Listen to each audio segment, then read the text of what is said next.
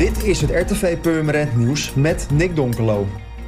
Het Dijklanders ziekenhuis houdt de coronamaatregelen aan, ook nadat versoepelingen veel maatregelen ongedaan maakten.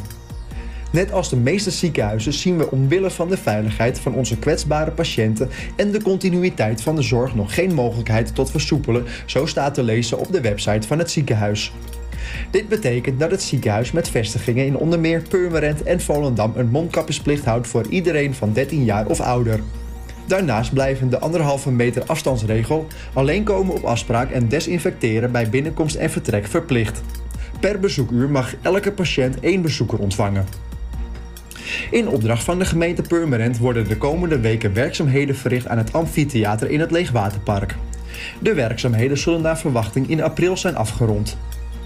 Het amfitheater wordt opgeknapt zodat deze weer duurzaam en veilig is. Ook wordt er onderhoud gepleegd aan het groen van het theater.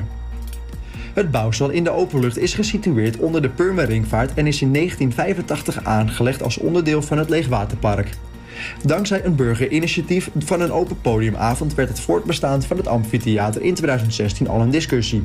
De gemeente ziet in het amfitheater mogelijkheden om culturele activiteiten in de stad weer nieuw leven in te blazen. Op zondag 13 maart staat de Bibliotheek Waterland in het teken van de liefde.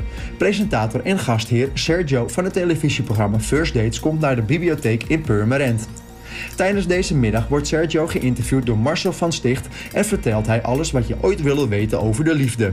Dit naar aanleiding van zijn boek De Liefde volgens Sergio. De bijeenkomst is een warmlopertje voor de Boekenweek die loopt van 9 april tot en met 18 april. Het thema van de Boekenweek 2022 is Ode aan de Liefde. Sergio zal tijdens deze middag voorlezen uit zijn boek en vertelt anekdotes over zijn werk als host bij het televisieprogramma First Dates.